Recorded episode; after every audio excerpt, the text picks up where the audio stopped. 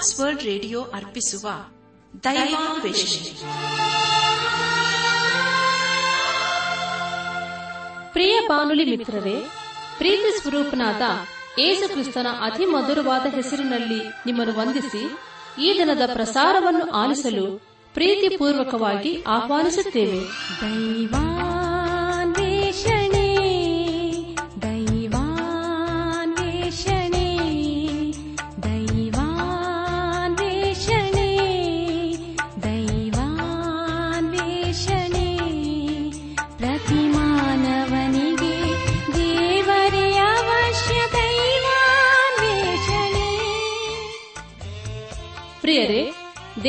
ಸ್ವರೂಪದಲ್ಲಿ ನಿರ್ಮಿಸಲ್ಪಟ್ಟ ಮಾನವ ಕುಲವು ಕ್ರಿಸ್ತೇಸುವಿನಲ್ಲಿ ದೊರೆಯುವ ನಿರಂತರವಾದ ಸಂತೋಷ, ಶಾಂತಿ ಪಾಪ ಕ್ಷಮಾಪಣೆ ನಿತ್ಯ ಜೀವ ಹೊಂದಬೇಕೆಂದು ದೇವರ ಚಿತ್ತವಾಗಿದೆ. ಈ ಶುಭ ಸಂದೇಶವನ್ನು ನಿಮ್ಮೊಂದಿಗೆ ನಾವು ಹಂಚಿಕೊಳ್ಳಲು ಹರ್ಷಿಸುತ್ತೇವೆ. ನಾವೀಗ ಪ್ರಸಾರ ಮಾಡುವ ಸುಮಧುರ ಗೀತೆ ಹಾಗೂ ದೈವ ಸಂದೇಶವನ್ನು ಆಲಿಸಿ ನೀವು ಹೊಂದಿಕೊಳ್ಳುವ ಆಶೀರ್ವಾದಗಳನ್ನು ನಮ್ಮೊಂದಿಗೆ ಹಂಚಿಕೊಳ್ಳಬೇಕೆಂದು ವಿನಂತಿಸುತ್ತಾ ಈ ಕಾರ್ಯಕ್ರಮಕ್ಕೆ ಮತ್ತೊಮ್ಮೆ ಸ್ವಾಗತ ಕೋರುತ್ತೇವೆ.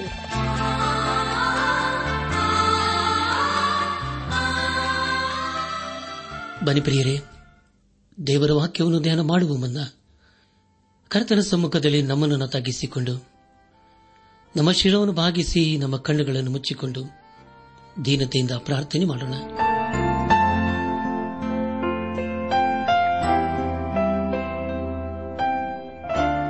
ನಮ್ಮನ್ನು ಬಹಳವಾಗಿ ಪ್ರೀತಿ ಮಾಡಿ ಸಾಕಿ ಸಲಹುವ ನಮ್ಮ ರಕ್ಷಕನಲ್ಲಿ ತಂದೆಯಾದ ದೇವರೇ. ನಿನ್ನ ಪರಿಶುದ್ಧವಾದ ನಾಮವನ್ನು ಕೊಂಡಾಡಿ ಹಾಡಿ ಸ್ತುತಿಸುತ್ತೇವೆ. ಕರ್ತನೆ, ದೇವಾದಿದೇವರೇ ರಾಜಾದಿರಾಜನೇ ನೀನು ನಮ್ಮ ಜೀವಿತ ಕಾಲವೆಲ್ಲ ನಂಬಿಗಸ್ತನಾಗಿದ್ದುಕೊಂಡು ಅನುದಿನವೂ ನಮ್ಮನ್ನು ಪರಿಪಾಲನೆ ಮಾಡುವುದಲ್ಲದೆ, ನೀನು ನಮ್ಮನ್ನು ಬೇಟೆಗಾರನ ಬಲೆಯಿಂದಲೂ ಮರಣಕರ ವ್ಯಾಧಿಗಳಿಂದಲೂ ತಪ್ಪಿಸಿ ನಮ್ಮ ಜೀವಿತ ಕಾಲವೆಲ್ಲ ನೀನೇ ಆಶ್ರಯ ದುರ್ಗವಾಗಿದ್ದುಕೊಂಡು ನಮ್ಮ ನಡೆಸಿದ್ದಕ್ಕಾಗಿ ಸ್ತೋತ್ರಪ್ಪ. ಕರ್ತನೆ, ಈ ದಿನ ಮೊದಲುಗಳು ನೀ ನಮ್ಮನ್ನು ಆಶೀರ್ವಸಿದ್ದೆ ನಾ ಮಾಡುವಂತ ಧ್ಯಾನವನ್ನು ಆಶೀರ್ವಸಪ್ಪ ನಾವೆಲ್ಲರೂ ನಿನ್ನ ವಾಕ್ಯಕ್ಕೆ ಅಧೀನರಾಗಿ, ವಿಧೇಯರಾಗಿ, ಬದ್ಧರಾಗಿ ಜೀವಿಸುತ್ತ. ನಮ್ಮ ಜೀವಿತದ ಮೂಲಕ ನಿನ್ನನ್ನು ಘನಪಡಿಸಲು ಕೃಪೆ ತೋರಿಸು. ಎಲ್ಲ ಮಹಿಮೆ ನಿನಗೆ ಮಾತ್ರ ಸಲ್ಲುವುದಾಗಲಿ. ನಮ್ಮ ಪ್ರಾರ್ಥನೆ ಸ್ತೋತ್ರಗಳನ್ನು ಯೇಸು ಕ್ರಿಸ್ತನ ದಿವ್ಯ ನಾಮದಲ್ಲಿ ಸಮರ್ಪಿಸಿಕೊಳ್ಳುತ್ತೇವೆ ತಂದೆಯೇ. ಆಮೇನ್.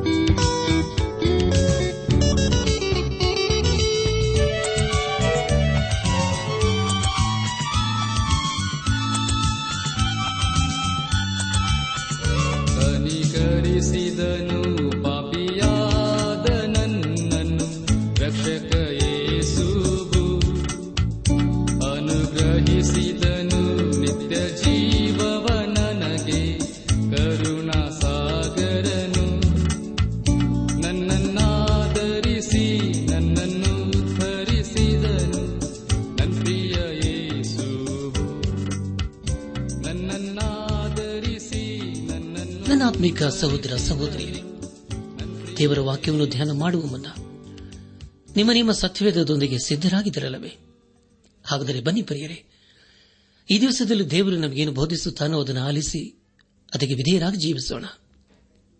ಖಂಡಿತವಾಗಿ ದೇವರು ನಮ್ಮ ಜೀವಿತದಲ್ಲಿ ನಂಬಿಗಸ್ತನಾಗಿದ್ದುಕೊಂಡು ತನ್ನ ಜೀವಳ ವಾಕ್ಯಗಳ ಮೂಲಕ ನಮ್ಮನ್ನು ಆಶೀರ್ವಸುತ್ತಾ ಬಂದಿದ್ದಾನೆ.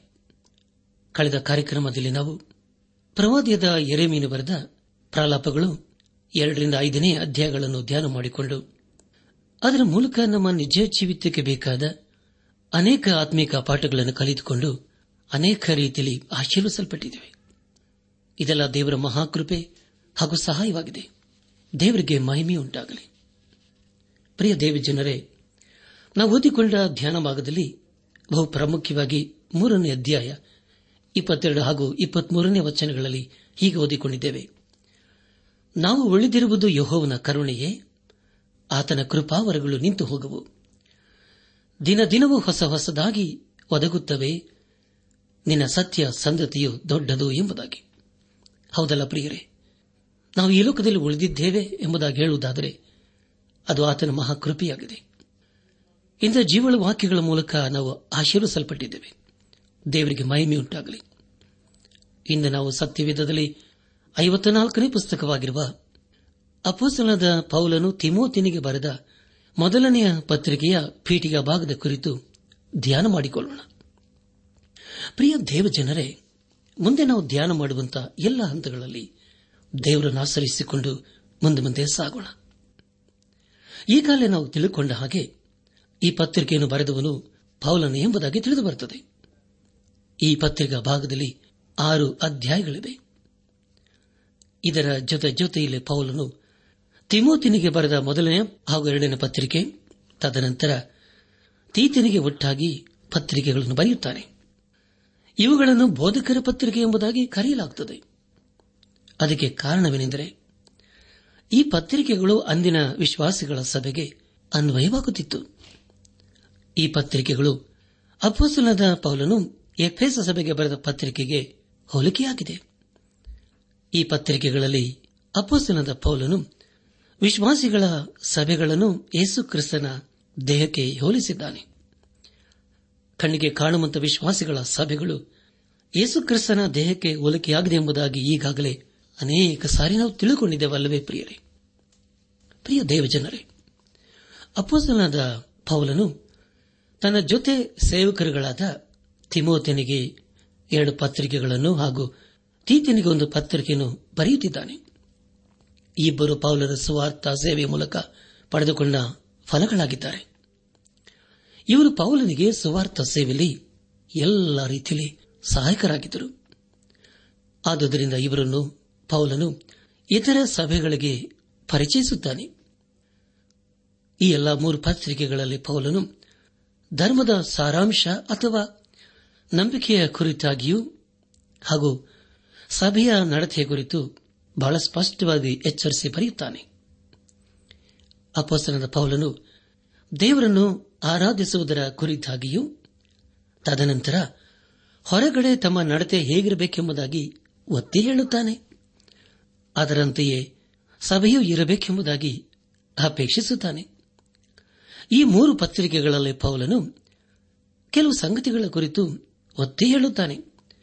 ಉದಾಹರಣೆಗೆ ತಿಮೋತಿನಿಗೆ ಬರೆದ ಮೊದಲನೇ ಪತ್ರಿಕೆ, ಮೊದಲನೇ ಅಧ್ಯಾಯದಲ್ಲಿ ನಂಬಿಕೆಯ ಕುರಿತಾಗಿ ಹೇಳಿ, ಅದೇ ಸಭೆಯ ಸಿದ್ಧಾಂತವಾಗಿರಬೇಕೆಂಬುದಾಗಿ ಎರಡನೇ ಅಧ್ಯಾಯದಲ್ಲಿ ಸಭೆಯ ಕ್ರಮದ ಕುರಿತಾಗಿಯೂ, ಮೂರನೇ ಅಧ್ಯಾಯದಲ್ಲಿ ಸಭೆಯ ಅಧಿಕಾರಿಗಳ ಕುರಿತಾಗಿಯೂ, ನಾಲ್ಕನೇ ಅಧ್ಯಾಯದಲ್ಲಿ ಮುಂದೆ ಬರಲಿರುವ ಸುಳ್ಳು ಬೋಧಕರ ಕುರಿತು ಎಚ್ಚರಿಸಿ ಹಾಗೂ ಐದು ಹಾಗೂ ಆರನೇ ಅಧ್ಯಾಯಗಳಲ್ಲಿ ಸಭೆಯ ಅಧಿಕಾರಿಗಳ ಕರ್ತವ್ಯದ ಕುರಿತು ಬಹಳ ಸ್ಪಷ್ಟವಾಗಿ ತಿಳಿಸುತ್ತಾನೆ. ಪ್ರಿಯ ದೇವಜನರೇ, ದಯಮಾಡಿ ಗಮನಿಸಿ. ಅಪೋಸನದ ಪೌಲನು ತಿಮೋತಿನಿಗೆ ಬರೆದ ಎರಡನೇ ಪತ್ರಿಕೆ, ಮೊದಲನೇ ಅಧ್ಯಾಯದಲ್ಲಿ ವಿಶ್ವಾಸಿಗಳ ಸಭೆಯು ಅನುಭವಿಸಬೇಕಾದ ಬಾಧೆ ಅಥವಾ ವ್ಯಥೆಯ ಕುರಿತಾಗಿ ಬಹಳ ಸ್ಪಷ್ಟವಾಗಿ ಬರೆಯುತ್ತಾನೆ. ಎರಡನೇ ಅಧ್ಯಾಯದಲ್ಲಿ ವಿಶ್ವಾಸಿಗಳ ಸಭೆಯ ಚಟುವಟಿಕೆಗಳ ಕುರಿತಾಗಿಯೂ ಮೂರು ಹಾಗೂ ನಾಲ್ಕನೇ ಅಧ್ಯಾಯಗಳಲ್ಲಿ ಸಭೆಯ ನಿಷ್ಠೆ ಹಾಗೂ ವಿಧೇಯತೆಯ ಕುರಿತಾಗಿಯೂ ತಿಳಿಸುತ್ತಾನೆ. ಅಪ್ಪಸಲನ ಪೌಲನು ತೀತನಿಗೆ ಬರೆದ ಪತ್ರಿಕೆಯಲ್ಲಿಯೂ ಇದೇ ಸಂಗತಿಯ ಕುರಿತು ಪದೇ ಪದೇ ತಿಳಿಸುತ್ತಾನೆ. ಮೊದಲನೇ ಅಧ್ಯಾಯದಲ್ಲಿ ಸಭೆಯ ಕ್ರಮದ ಕುರಿತಾಗಿಯೂ, ಎರಡನೇ ಅಧ್ಯಾಯದಲ್ಲಿ ಸಭೆಯ ಸಿದ್ಧಾಂತದ ಕುರಿತಾಗಿಯೂ, ಮೂರನೇ ಅಧ್ಯಾಯದಲ್ಲಿ ಸಭೆಯ ಒಳ್ಳೆಯ ಕಾರ್ಯಗಳ ಕುರಿತಾಗಿ ಬರೆಯುತ್ತಾನೆ. ಸಭೆಯ ಒಳಗೆ ಧರ್ಮದ ಸಾರಾಂಶ ಅಥವಾ ನಂಬಿಕೆಯ ಕುರಿತಾಗಿಯೂ ತದನಂತರ ಸಭೆ ಹೊರಗಡೆ ತಮ್ಮ ನಡತೆ ಹೇಗಿರಬೇಕೆಂಬುದಾಗಿ ಉಲ್ಲೇಖಿಸುತ್ತಾನೆ. ಆದರೆ ಇಂದಿನ ದಿವಸಗಳಲ್ಲಿ ಪ್ರಿಯರೇ, ಇಂಥ ಸಂಗತಿಗಳನ್ನು ಅನೇಕ ಸಭೆಗಳಲ್ಲಿ ನಾವು ಕಾಣುವುದಿಲ್ಲ. ಹಾಗಾದರೆ ಇದು ಎಂಥ ದುಃಖಕರವಾದಂತಹ ಸಂಗತಿಯಲ್ಲವೇ?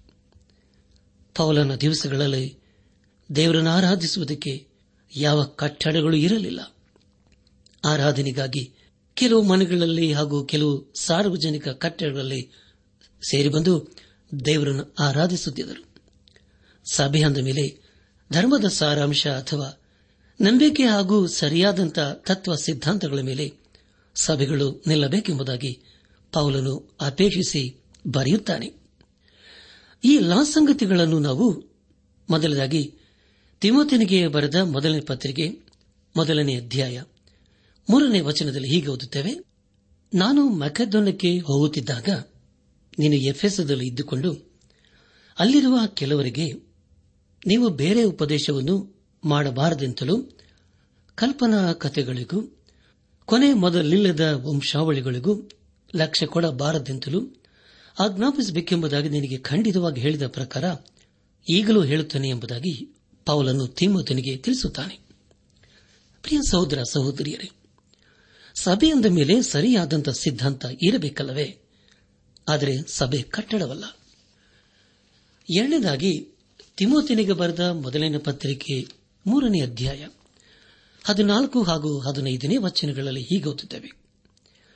ಬೇಗನೆ ನಿನ್ನ ಬಳಿಗೆ ಬರುವನೆಂದು ನನಗೆ ನಿರೀಕ್ಷೆ ಉಂಟು ಆದರೆ ಒಂದು ವೇಳೆ ನಾನು ತಡ ಮಾಡಿದರೂ ದೇವರ ಮನೆಯಲ್ಲಿ, ಅಂದರೆ ಜೀವ ಸ್ವರೂಪನಾದ ದೇವರ ಸಭೆಯಲ್ಲಿ ನಡೆಯಬೇಕಾದ ರೀತಿಯು ನಿನಗೆ ಗೊತ್ತಾಗಬೇಕೆಂದು ಈ ಸಂಗತಿಗಳನ್ನು ಬರೆದಿದ್ದೇನೆ. ಈ ಸಭೆಯು ಸತ್ಯಕ್ಕೆ ಸ್ತಂಭವೂ ಆಧಾರವೂ ಆಗಿದೆ ಎಂಬುದಾಗಿ. ಪ್ರಿಯ ದೇವಜನರೇ, ವಿಶ್ವಾಸಿಗಳು ಯೇಸು ಕ್ರಿಸ್ತನ ದೇಹಕ್ಕೆ ಹೋಲಿಕೆಯಾಗಿದ್ದಾರೆ. ವಿಶ್ವಾಸಿಗಳ ಸಭೆಯು ನಡೆಯಬೇಕಾದರೆ ಅದಕ್ಕೆ ನಾಯಕರು ಬೇಕು ಮಾಡಬೇಕಾದಂತಹ ಕೆಲಸಗಳಿಗೆ, ಕಾರ್ಯಗಳಿಗೆ ಜನರು ಬೇಕಲ್ಲವೇ? ಇಲ್ಲಿ ಅಪೋಸ್ತನದ ಪೌಲನು ಪ್ರಸ್ತಾಪಿಸುವುದರೆಂದರೆ ಸಭೆಯ ಎಲ್ಲಾ ಚಟುವಟಿಕೆಗಳು ಸರಾಗವಾಗಿ ನಡೆಯಬೇಕಾದರೆ ಅದನ್ನು ನಡೆಸುವಂತಹ ಅಧಿಕಾರಿಗಳು ಬೇಕು ಎಂಬುದಾಗಿ. ಆದರೆ ಇಂದು ನಾವು ಅನೇಕ ಸಭೆಗಳಲ್ಲಿ ಒಳ್ಳೆಯ ನಾಯಕರುಗಳನ್ನು ನಾವು ಕಾಣುವುದಿಲ್ಲ. ಇದು ಎಂಥ ದುಃಖಕರವಾದಂತಹ ಸಂಗತಿಯಲ್ಲವೇ? ಅದಕ್ಕಾಗಿ ನಾವು ಪ್ರಾರ್ಥಿಸಬೇಕು. ಪ್ರಿಯ ಸಹೋದರ ಸಹೋದರಿಯರೇ, ಆದಿ ಸಭೆಗಳಲ್ಲಿ ಎಲ್ಲಾ ಕಾರ್ಯಗಳು ಸುಸೂತ್ರವಾಗಿ, ಕ್ರಮಬದ್ಧವಾಗಿ ನಡೆಯುತ್ತಿತ್ತು. ಇಂದಿನ ದಿವಸಗಳಲ್ಲಿ ಅನೇಕ ಸಭೆಗಳಲ್ಲಿ ಎಲ್ಲಾ ಸಂಗತಿಗಳನ್ನು ನಾವು ಕಾಣುವುದಿಲ್ಲ. ಇಲ್ಲಿ ಅಪೋಸನದ ಪೌಲನ್ನು ಈ ಎಲ್ಲಾ ಪತ್ರಿಕೆಗಳಿಗೆ ಬಹಳ ಸ್ಪಷ್ಟವಾಗಿ ಪ್ರಬೋಧಿಸುವುದೇನೆಂದರೆ, ಎಲ್ಲಾ ನಾಯಕರುಗಳು ಆತ್ಮೀಕ ರೀತಿಯಲ್ಲಿ ಬಲವುಳ್ಳವರಾಗಿರಬೇಕು ಎಂಬುದಾಗಿ. ಒಂದು ವೇಳೆ ಸಭೆಯ ನಾಯಕನೇ ಆತ್ಮಿಕ ರೀತಿಯಲ್ಲಿ ಇಲ್ಲದಿದ್ದರೆ ಅವರು ತೆಗೆದುಕೊಳ್ಳುವ ತೀರ್ಮಾನಗಳೆಲ್ಲವೂ ಕ್ರಮಬದ್ದವಾಗಿ ಇರುವುದಿಲ್ಲ. ಈ ದಿವಸಗಳಲ್ಲಿ ನಾವು ಎಲ್ಲಿ ನೋಡಿದರೂ ನಾಯಕತ್ವದ ಕೊರತೆಯನ್ನು ಕಾಣ್ತಾ ಇದ್ದೇವೆ. ಆದರೆ ನಮಗೆ ಬೇಕಾಗಿರುವುದು ಆತ್ಮಿಕ ನಾಯಕರಲ್ಲವೇ ಪ್ರಿಯರೇ.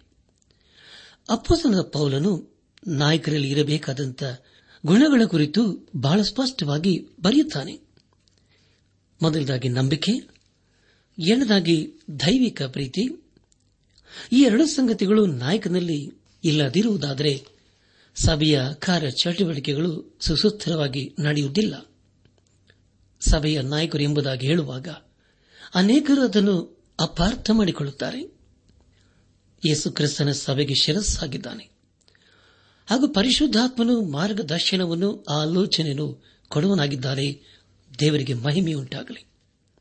ಪ್ರಿಯ ದೇವಜನರೇ, ದಯಮಾಡಿ ಗಮನಿಸಿ. ಸಭೆಯ ನಾಯಕನು ತನ್ನ ಇಷ್ಟ ಬಂದಂತೆ ಮಾಡುವುದಲ್ಲ, ತೀರ್ಮಾನಗಳನ್ನು ತೆಗೆದುಕೊಳ್ಳುವುದಲ್ಲ. ಆದರೆ ದೇವರ ಇಷ್ಟದಂತೆ ಅಥವಾ ದೇವರ ಚಿತ್ತದಂತೆ ನಿರ್ಣಯಗಳನ್ನು, ತೀರ್ಮಾನಗಳನ್ನು ತೆಗೆದುಕೊಳ್ಳಬೇಕು. ಅಂತ ಆತ್ಮಿಕ ನಾಯಕರು ಈ ದಿವಸಗಳಲ್ಲಿ ನಮಗೆ ಬೇಕಾಗಿದೆಯಲ್ಲವೇ? ಆದುದರಿಂದ ಪೌಲನ ವಾದವೇನೆಂದರೆ, ಒಬ್ಬ ವ್ಯಕ್ತಿ ಸಭೆಯ ನಾಯಕನಾಗಿರಬೇಕಾದರೆ ಅವನು ಸರಿಯಾದಂಥ ವ್ಯಕ್ತಿಯಾಗಿರಬೇಕು ಎಂಬುದಾಗಿ.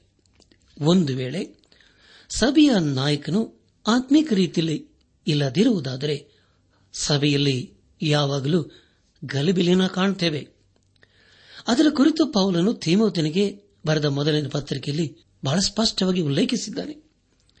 ಒಂದು ವೇಳೆ ಸಭೆಯು ಯೇಸು ಕ್ರಿಸ್ತನಲ್ಲಿ ಇರುವುದಾದರೆ ಹಾಗೂ ಎಂಬ ದೇಹಕ್ಕೆ ಯೇಸು ಕ್ರಿಸ್ತನು ಶಿರಸ್ಸಾಗಿರುವುದಾದರೆ ಖಂಡಿತವಾಗಿ ಸಭೆಯು ದಿನೇ ದಿನೇ ಆತ್ಮೀಕ ರೀತಿಯಲ್ಲಿ ಮುಂದುವರಿಯುತ್ತದೆ. ನಾವು ಈಗಾಗಲೇ ತಿಳಿದುಕೊಂಡ ಹಾಗೆ ಪೌಲನು ತಿಮೋತಿನಿಗೆ ಬರೆದ ಮೊದಲನೇ ಪತ್ರಿಕೆಯಲ್ಲಿ ಆರು ಅಧ್ಯಾಯಗಳಿವೆ. ಮೊದಲನೇ ಅಧ್ಯಾಯದಲ್ಲಿ ಪೌಲನು ಸುಳ್ಳು ಸಿದ್ಧಾಂತಗಳ ಕುರಿತು ಎಚ್ಚರಿಸುತ್ತಾನೆ ಎಂಬುದಾಗಿಯೂ ಅದರ ಕುರಿತು ನಾವು ಮೂರರಿಂದ ಹತ್ತು ವಚನಗಳಲ್ಲಿ ಓದುತ್ತೇವೆ. ಹನ್ನೊಂದರಿಂದ ಹದಿನೇಳನೇ ವಚನಗಳಲ್ಲಿ ಪೌಲನು ಸ್ವಂತ ಸಾಕ್ಷಿಯ ಕುರಿತಾಗಿಯೂ ಹದಿನೆಂಟರಿಂದ ಇಪ್ಪತ್ತನೇ ವಚನಗಳಲ್ಲಿ ಪೌಲನು ತಿಮೋತಿನಿಗೆ ಒಪ್ಪಿಸಿಕೊಟ್ಟ ಕಾರ್ಯಗಳ ಕುರಿತು ತಿಳಿಸಿಕೊಡುತ್ತಾನೆ.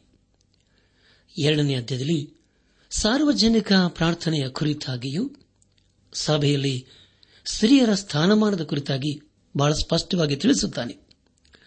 ಎಂಟರಿಂದ ಹದಿನೈದನೇ ವಾಚನಗಳಲ್ಲಿ ಪುರುಷರು ಹಾಗೂ ಸ್ತ್ರೀಯರು ಹೇಗೆ ಪ್ರಾರ್ಥಿಸಬೇಕೆಂಬುದಾಗಿ ತಿಳಿಸುತ್ತಾನೆ.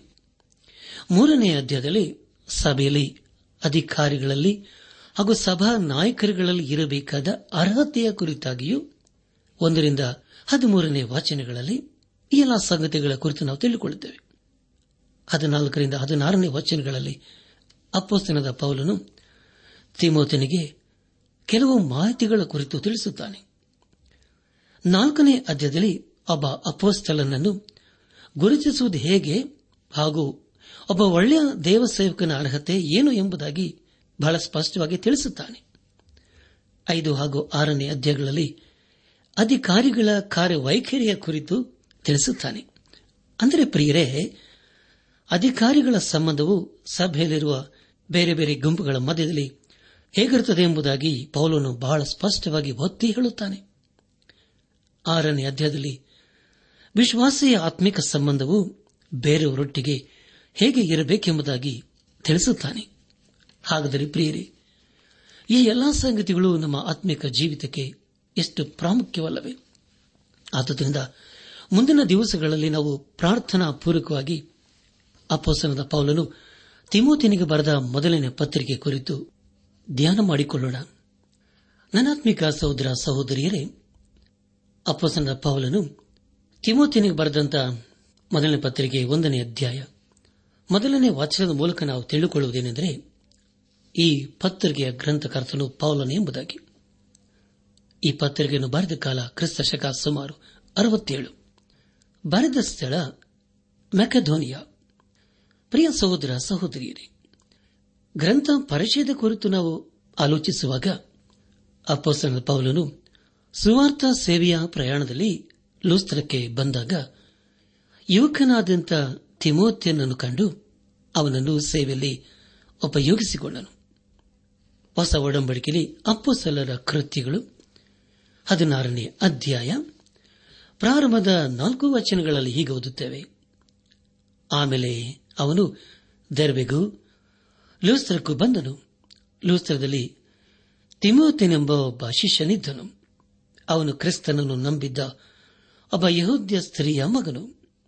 ಅವನ ತಂದೆ ಗ್ರೀಕನು. ಅವನ ವಿಷಯವಾಗಿ ಲೂಸ್ತ್ರದಲ್ಲಿಯೂ ಈ ಕೋನೆದಲ್ಲಿಯೂ ಇದ್ದ ಸಹೋದರರು ಒಳ್ಳೆಯ ಸಾಕ್ಷಿ ಹೇಳುತ್ತಿದ್ದರು. ಅವನು ತನ್ನ ಸಂಗಡ ಬರಬೇಕೆಂದು ಪೌಲನ ಅಪೇಕ್ಷಿಸಿ ಆಯಾ ಸ್ಥಳಗಳಲ್ಲಿದ್ದ ಯಹೂದ್ಯರ ನಿಮಿತ್ತವಾಗಿ ಅವನಿಗೆ ಸುನ್ನತಿ ಮಾಡಿಸಿದನು. ಯಾಕೆಂದರೆ ಅವನ ತಂದೆ ಗ್ರೀಕನೆಂದು ಎಲ್ಲರಿಗೂ ಗೊತ್ತಿತ್ತು. ಬಳಿಕ ಅವರು ಊರು ಊರುಗಳಲ್ಲಿ ಸಂಚಾರ ಮಾಡುತ್ತಿರುವಾಗ ಯರೂಸೆಲಮಿನಲ್ಲಿದ್ದ ಅಪೋಸ್ತಲರು, ಸಭೆಯ ಹಿರಿಯರು ನಿರ್ಣಯಿಸಿದ್ದ ವಿಧಿಗಳನ್ನು ಅವರಿಗೆ ಒಪ್ಪಿಸಿ, ಅವುಗಳನ್ನು ನೀವು ಅನುಸರಿಸಿ ನಡೆಯಬೇಕೆಂದು ಬೋಧಿಸಿದನು ಎಂಬುದಾಗಿ. ಪ್ರಿಯ ಸಹೋದರ ಸಹೋದರಿಯರೇ ಆನಂತರ ತಿಮೋತಿನು ಎಫ್ಎಸ್ದ ಸಭೆಯ ಜವಾಬ್ದಾರಿಕೆಯನ್ನು ಕೂಡ ಹೊತ್ತುಕೊಂಡವನಾಗಿ ಸೇವೆ ಸಲ್ಲಿಸುತ್ತಿದ್ದನು. ತಿಮೋತಿನಿಗೆ ಬರೆದ ಮೊದಲಿನ ಪತ್ರಿಕೆ, ಮೊದಲನೇ ಅಧ್ಯಾಯ, ಮೂರು ಹಾಗೂ ನಾಲ್ಕನೇ ವಚನಗಳಲ್ಲಿ ಹೀಗೆ ಓದ್ತವೆ ನಾನು ಮೆಖಧ್ವನಿಕೆ ಬರುತ್ತಿದ್ದಾಗ ನೀನು ಎಫ್ಎಸ್ದಲ್ಲೇ ಇದ್ದುಕೊಂಡು ಅಲ್ಲಿರುವ ಕೆಲವರಿಗೆ ನೀವು ಬೇರೆ ಉಪದೇಶವನ್ನು ಮಾಡಬಾರದೆಂತಲೂ ಕಲ್ಪನಾ ಕಥೆಗಳಿಗೂ ಕೊನೆ ಮೊದಲಿಲ್ಲದ ವಂಶಾವಳಿಗಳಿಗೂ ಲಕ್ಷ ಕೊಡಬಾರದೆಂದಲೂ ಆಜ್ಞಾಪಿಸಬೇಕೆಂಬುದಾಗಿ ನಿನಗೆ ಖಂಡಿತವಾಗಿ ಹೇಳಿದ ಪ್ರಕಾರ ಹೀಗಲೂ ಹೇಳುತ್ತೇನೆ ಎಂಬುದಾಗಿ. ಪ್ರಿಯ ಸಹೋದರ ಸಹೋದರಿಯರೇ ತಿಮೋತಿನು ಎಫ್ಎಸದಲ್ಲಿದ್ದುಕೊಂಡು ಅಲ್ಲಿರುವ ಸುಳ್ಳು ಬೋಧಕರನ್ನು ಎದುರಿಸಿ ಸ್ವಸ್ಥ ಬೋಧನೆಯನ್ನು ಸ್ಥಾಪಿಸಿಕೊಳ್ಳುವಂತೆ ಪೌಲನ್ ಅವನಿಗೆ ಈ ಪತ್ರದಲ್ಲಿ ಮಾರ್ಗದರ್ಶನವನ್ನು ನೀಡುತ್ತಿದ್ದಾನೆ ಈ ಪತ್ರವು ಸಭಾಫಲನ ಪತ್ರವಾಗಿದೆ. ಆದುದರಿಂದ ಸಭಾ ಸೇವಕರಲ್ಲಿರಬೇಕಾದ ಆತ್ಮಿಕ ಗುಣಲಕ್ಷಣಗಳನ್ನು ಪೌಲನು ಬಹಳ ಸ್ಪಷ್ಟವಾಗಿ ಬರೆಯುತ್ತಿದ್ದಾನೆ. ಇದಲ್ಲದೆ ವಿಧವೆಯವರ ಸಂರಕ್ಷಣೆ ಹಾಗೂ ಯುವಕ ತಿಮೋತಿನಿಗೆ ವೈಯಕ್ತಿಕವಾದ ಆತ್ಮಿಕ ಸಲಹೆಗಳನ್ನು ಪೌಲನು ಈ ಪತ್ರದಲ್ಲಿ ಉಲ್ಲೇಖಿಸುತ್ತಾನೆ. ಪ್ರಿಯ ಸಹೋದರ ಸಹೋದರಿಯರೇ, ನಾವು ಈಗಾಗಲೇ ತಿಳಿದುಕೊಂಡ ಹಾಗೆ ಈ ಪತ್ರಿಕೆಯಲ್ಲಿ ಆರು ಅಧ್ಯಾಯಗಳಿವೆ. ಗ್ರಂಥ ಭಾಗದ ಕುರಿತು ನಾವು ಆಲೋಚಿಸುವಾಗ ಮೊದಲನೇ ಅಧ್ಯಾಯದಲ್ಲಿ ಪ್ರಾರ್ಥನೆ ಆರಾಧನೆಯ ಶಿಸ್ತಿನ ಕುರಿತಾಗಿಯೂ ಎರಡನೇ ಅಧ್ಯಾಯದಲ್ಲಿ ಸಭೆಯ ಆಡಳಿತದ ಶಿಸ್ತಿನ ಕುರಿತಾಗಿಯೂ ನಾಲ್ಕರಿಂದ ಆರನೇ ಅಧ್ಯಾಯಗಳಲ್ಲಿ ಸ್ಥಳೀಯ ಸೇವಕನ ಶಿಸ್ತಿನ ಕುರಿತು ನಾವು ತಿಳಿಕೊಳ್ಳುತ್ತೇವೆ. ಪ್ರಿಯ ದೇವಜನರೇ, ಈ ಪತ್ರಿಕೆಯ ಪ್ರಧಾನ ವಿಷಯ ಸ್ಥಳೀಯ ಸಭೆಯು ಅದರ ಸೇವಕನು ಎಂಬುದಾಗಿ. ಯೇಸು ಕ್ರಿಸ್ತನ ಕುರಿತು ಎರಡನೇ ಅಧ್ಯಾಯ ಐದನೇ ವಚನದಲ್ಲಿ ಹೀಗೆ ಓದುತ್ತೇವೆ. ದೇವರಿಗೊಬ್ಬನೇ, ದೇವರಿಗೂ ಮನುಷ್ಯನಿಗೂ ಮಧ್ಯಸ್ಥನು ಒಬ್ಬನೇ. ಆತನು ಮನುಷ್ಯನಾಗಿರುವ ಕ್ರಿಸ್ತ ಯೇಸುವೆ ಎಂಬುದಾಗಿ. ಪ್ರಿಯರೇ, ಮತ್ತೊಂದು ಸಾರಿ ಓದ್ತಾನೆ ದಯಮಾಡಿ ಕೇಳಿಸಿಕೊಳ್ಳ್ರೆ. ಅಪಸ್ತನದ ಪೌಲನು ತಿಮೋತಿನಿಗೆ ಬರೆದಂತಹ ಮೊದಲಿನ ಪತ್ರಿಕೆ ಎರಡನೇ ಅಧ್ಯಾಯ ಐದನೇ ವಚನ. ದೇವರು ಒಬ್ಬನೇ, ದೇವರಿಗೂ ಮನುಷ್ಯರಿಗೂ ಮಧ್ಯಸ್ಥನು ಒಬ್ಬನೇ. ಆತನು ಮನುಷ್ಯನಾಗಿರುವ ಕ್ರಿಸ್ತ ಯೇಸುವೆ ಎಂಬುದಾಗಿ. ಪ್ರಿಯರೇ, ಇದು ಎಂಥ ಅದ್ಭುತವಾದ ವೇದ ವಚನವಲ್ಲವೇ ಮುಂದೆ ನಾವು ಒಳ್ಳೆಯ ಸೇವಕನ ಕೆಲವು ಗುಣಲಕ್ಷಣಗಳ ಕುರಿತು ತಿಳಿಕೊಳ್ಳುತ್ತೇವೆ. ಮೊದಲನೇ ಅಧ್ಯಾಯ ಹದಿನೆಂಟನೇ ವಚನದಲ್ಲಿ, ಒಳ್ಳೆಯ ಆತ್ಮಿಕ ಯುದ್ಧ ಮಾಡುವವನೇ ಎಂಬುದಾಗಿಯೂ ಒಂದನೇ ಅಧ್ಯಾಯ ಹತ್ತೊಂಬತ್ತನೇ ವಚನದಲ್ಲಿ ನಂಬಿಕಸ್ತನು ಒಳ್ಳೆಯ ಮನಸ್ಸಾಕ್ಷಿ ಉಳ್ಳವನೆಂಬುದಾಗಿಯೂ ಎರಡನೇ ಅಧ್ಯಾಯ ಎಂಟನೇ ವಚನದಲ್ಲಿ, ಪವಿತ್ರ ಹಸ್ತವುಳ್ಳವನಾಗಿ ಪ್ರಾರ್ಥಿಸುವವನು ಎಂಬುದಾಗಿಯೂ ಮೂರನೇ ಅಧ್ಯಾಯ ಎರಡನೇ ವಚನದಲ್ಲಿ, ವೈಯಕ್ತಿಕವಾದ ಆತ್ಮಿಕ ಜೀವಿತವುಳ್ಳವನು ಎಂಬುದಾಗಿಯೂ ಮೂರನೇ ಅಧ್ಯಾಯ ನಾಲ್ಕನೇ ವಚನ. ತನ್ನ ಮಕ್ಕಳನ್ನು ಅಧೀನದಲ್ಲಿಟ್ಟುಕೊಂಡವನು ಎಂಬುದಾಗಿಯೂ ಮೂರನೇ ಅಧ್ಯಾಯ ಏಳನೇ ವಾಚನದಲ್ಲಿ, ಹೊರಗಿನವರಿಂದ ಒಳ್ಳೆಯ ಸಾಕ್ಷಿ ಪಡೆದವನು ಎಂಬುದಾಗಿಯೂ ಮೂರನೇ ಅಧ್ಯಾಯ ಎಂಟನೇ ವಾಚನದಲ್ಲಿ ಒಂದೇ ಮಾತು, ಅಭ್ಯಾಸಗಳಲ್ಲಿ ಶಿಸ್ತು ಪಾಲಿಸುವವನು ಎಂಬುದಾಗಿಯೂ ನಾಲ್ಕನೇ ಅಧ್ಯಾಯ ಏಳನೇ ವಾಚನದಲ್ಲಿ ದೇವ ಭಕ್ತಿಯನ್ನು ಅಭ್ಯಾಸ ಮಾಡಿಕೊಳ್ಳುವವನು ಎಂಬುದಾಗಿಯೂ ಅದೇ ವಚನದಲ್ಲಿ ಇತರರು ತಾತ್ಸಾರ ಮಾಡದಂತೆ ಮಾದರಿಯಾಗಿರುವವನು ಎಂಬುದಾಗಿಯೂ ನಾಲ್ಕನೇ ಅಧ್ಯಾಯ ಹದಿನಾಲ್ಕನೇ ವಚನದಲ್ಲಿ ಆತ್ಮಿಕವರನ್ನು ಅಲಕ್ಷ್ಯ ಮಾಡದಿರುವವನು ಎಂಬುದಾಗಿಯೂ ನಾಲ್ಕನೇ ಅಧ್ಯಾಯ ಹದಿನೈದನೇ ವಚನದಲ್ಲಿ ಉಪದೇಶದಲ್ಲಿ ನೆಲೆಗೊಂಡು ಪ್ರಗತಿ ಹೊಂದುವವನು ಎಂಬುದಾಗಿಯೂ ನಾಲ್ಕನೇ ಅಧ್ಯಾಯ ಹದಿನಾರನೇ ವಚನದಲ್ಲಿ ತನ್ನ ಮತ್ತು ತನ್ನ ಉಪದೇಶದ ಬಗ್ಗೆ ಎಚ್ಚರಿಕೆಯುಳ್ಳವನೆಂಬುದಾಗಿಯೂ ಐದನೇ ಅಧ್ಯಾಯ ಇಪ್ಪತ್ತೊಂದನೇ ವಚನದಲ್ಲಿ ಪಕ್ಷಪಾತವಿಲ್ಲದೆ ಇತರರೊಂದಿಗೆ ವರ್ತಿಸುವವನು ಎಂಬುದಾಗಿಯೂ ಕೊನೆಯದಾಗಿ ಆರನೇ ಅಧ್ಯಾಯ ಹತ್ತು ಹಾಗೂ ಹನ್ನೊಂದನೇ ವಚನಗಳಲ್ಲಿ ಹಣದಾಶೆಯಿಂದ ದೂರವಾಗಿರುವವನು ಎಂಬುದಾಗಿ. ಪ್ರಿಯರೇ, ಇದು ಇಂತಹ ಶ್ರೇಷ್ಠ ವೇದ ವಾಚನಗಳಲ್ಲವೇ ಇದು ನಮ್ಮ ಆತ್ಮಿಕ ಜೀವಿತಕ್ಕೆ ಬಹು ಸಹಾಯವಾಗುವಂತಹ ವೇದ ವಾಚನಗಳಾಗಿವೆ ದೇವರಿಗೆ ಮಹಿಮೆಯುಂಟಾಗಲಿ ಈ ಸಂದೇಶವನ್ನು ಆಲಿಸುತ್ತಿರುವ ನನ್ನ ಆತ್ಮಿಕ ಸಹೋದರ ಸಹೋದರಿಯರೇ, ದೇವರು ಒಬ್ಬನೇ, ದೇವರಿಗೂ ಮನುಷ್ಯನಿಗೂ ಮಧ್ಯಸ್ಥನೂ ಒಬ್ಬನೇ. ಆತನು ಮನುಷ್ಯನಾಗಿರುವ ಕ್ರಿಸ್ತ ಯೇಸುವೆ ಎಂಬುದಾಗಿ ಅಪ್ಪಸನ ಪೌಲನು ಬಹಳ ಸ್ಪಷ್ಟವಾಗಿ ತಿಳಿಸುತ್ತಾನೆ. ಹಾಗಾದರೆ ಪ್ರಿಯರೇ ಹಿಂದೆ ನಾವು ಯೇಸು ಕ್ರಿಸ್ತನಿಗೆ ನಮ್ಮ ಜೀವಿತವನ್ನು ಸಮರ್ಪಿಸಿಕೊಂಡು ನಾವು ಪಾಪದಿಂದ ಬಿಡುಗಡೆ ಹೊಂದಿದವರಾಗಿ ದೇವರ ದೃಷ್ಟಿಯಲ್ಲಿ ಯೋಗ್ಯರು, ನಿರ್ದೋಷಿಗಳು ಹಾಗೂ ನಂಬಿಗಸ್ತರಾಗಿ ಕಂಡುಬಂದು ಆತನ ಮಾರ್ಗದಲ್ಲಿ ನಾವು ಜೀವಿಸುತ್ತಾ ಆತನ ಆಶೀರ್ವಾದಕ್ಕೆ ನಾವು ಪಾತ್ರರಾಗೋಣ. ಪ್ರಿಯ ಸಹೋದರ ಸಹೋದರಿಯರೇ, ಸರ್ವಶಕ್ತನಾದ ದೇವರು ತನ್ನ ಜೀವಳ ವಾಕ್ಯಗಳ ಮೂಲಕ ನಮ್ಮನ್ನು ಪ್ರತಿ ಹಂತದಲ್ಲೂ ಎಚ್ಚರಿಸುತ್ತಾ ಬಂದಿದ್ದಾನೆ. ಆದುದರಿಂದ ನಮ್ಮ ಜೀವಿತದ ಎಲ್ಲಾ ಹಂತಗಳಲ್ಲಿ ದೇವರಿಗೆ ಅಧೀನರಾಗಿ, ವಿಧೇಯರಾಗಿ, ಬದ್ಧರಾಗಿ ಜೀವಿಸುತ್ತಾ ಆತನ ಆಶೀರ್ವಾದಕ್ಕೆ ಪಾತ್ರರಾಗೋಣ. ಹಾಗಾಗುವಂತೆ ತಂದೆಯಾದ ದೇವರು ಯೇಸು ಕ್ರಿಸ್ತನ ಮೂಲಕ ನಮ್ಮೆಲ್ಲರನ್ನು ಆಶೀರ್ವದಿಸಿ ನಡೆಸಲಿ. ಪ್ರಿಯರೇ ನಿಮಗೆ ಪ್ರಾರ್ಥನೆಯ ಅವಶ್ಯಕತೆ ಇದ್ದರೆ, ನಿಮ್ಮಲ್ಲಿ ಏನಾದರೂ ಸಂದೇಹ ಅಥವಾ ಸಲಹೆಗಳಿದ್ದರೆ, ದಯಮಾಡಿ ದೂರವಾಣಿಯ ಕರೆ ಮೂಲಕ ನಮಗೆ ತಿಳಿಸಿರಿ. ನಮ್ಮ ಮೊಬೈಲ್ ದೂರವಾಣಿ ಸಂಖ್ಯೆ ಒಂಬತ್ತು ಎಂಟು ನಾಲ್ಕು ಐದು ಆರು ಒಂದು ಆರು ನಾಲ್ಕು ಒಂದು ಎರಡು.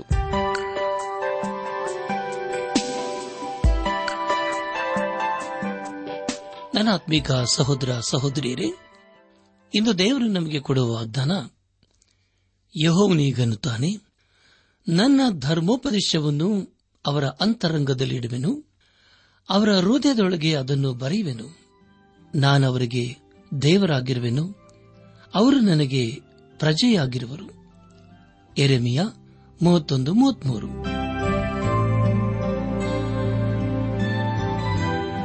ನಮ್ಮ ನೆಚ್ಚಿನ ಶ್ರೋತೃಗಳೇ, ಇದುವರೆಗೂ ಪ್ರಸಾರವಾದ ದೈವಾನ್ವೇಷಣೆ ಕಾರ್ಯಕ್ರಮವನ್ನ ಆಲಿಸಿದ್ದಕ್ಕಾಗಿ ತುಂಬಾ ವಂದಿಸುತ್ತೇವೆ. ಸೋಮವಾರದಿಂದ ಶುಕ್ರವಾರದವರೆಗೂ ಪ್ರಸಾರವಾಗುವ ಈ ಕನ್ನಡ ಕಾರ್ಯಕ್ರಮದ ಗುಣಮಟ್ಟವು ಇನ್ನೂ ಉತ್ತಮವಾಗಿ ರೂಪುಗೊಳಿಸಲು ನಿಮ್ಮ ಅಮೂಲ್ಯವಾದ ಸಲಹೆಗಳಿಗಾಗಿ ನಾವು ಎದುರು ನೋಡುತ್ತೇವೆ. ನಿಮ್ಮ ನೆಚ್ಚಿನ ಗೀತೆ ಮರುಪ್ರಸಾರ ಮಾಡಬೇಕಾಗಿ ಕೋರಿದರೆ ನಮ್ಮ ವಿಳಾಸಕ್ಕೆ ಇಂದೇ ಸಂಪರ್ಕಿಸಿ. ನಿಮ್ಮ ಪತ್ರಗಳು ನಮಗೆ ಪ್ರೋತ್ಸಾಹ ನೀಡುವುದಲ್ಲದೆ ನಿಮಗಾಗಿ ನಾವು ಮನಸ್ಸಾರೆ ಪ್ರಾರ್ಥಿಸುತ್ತೇವೆ.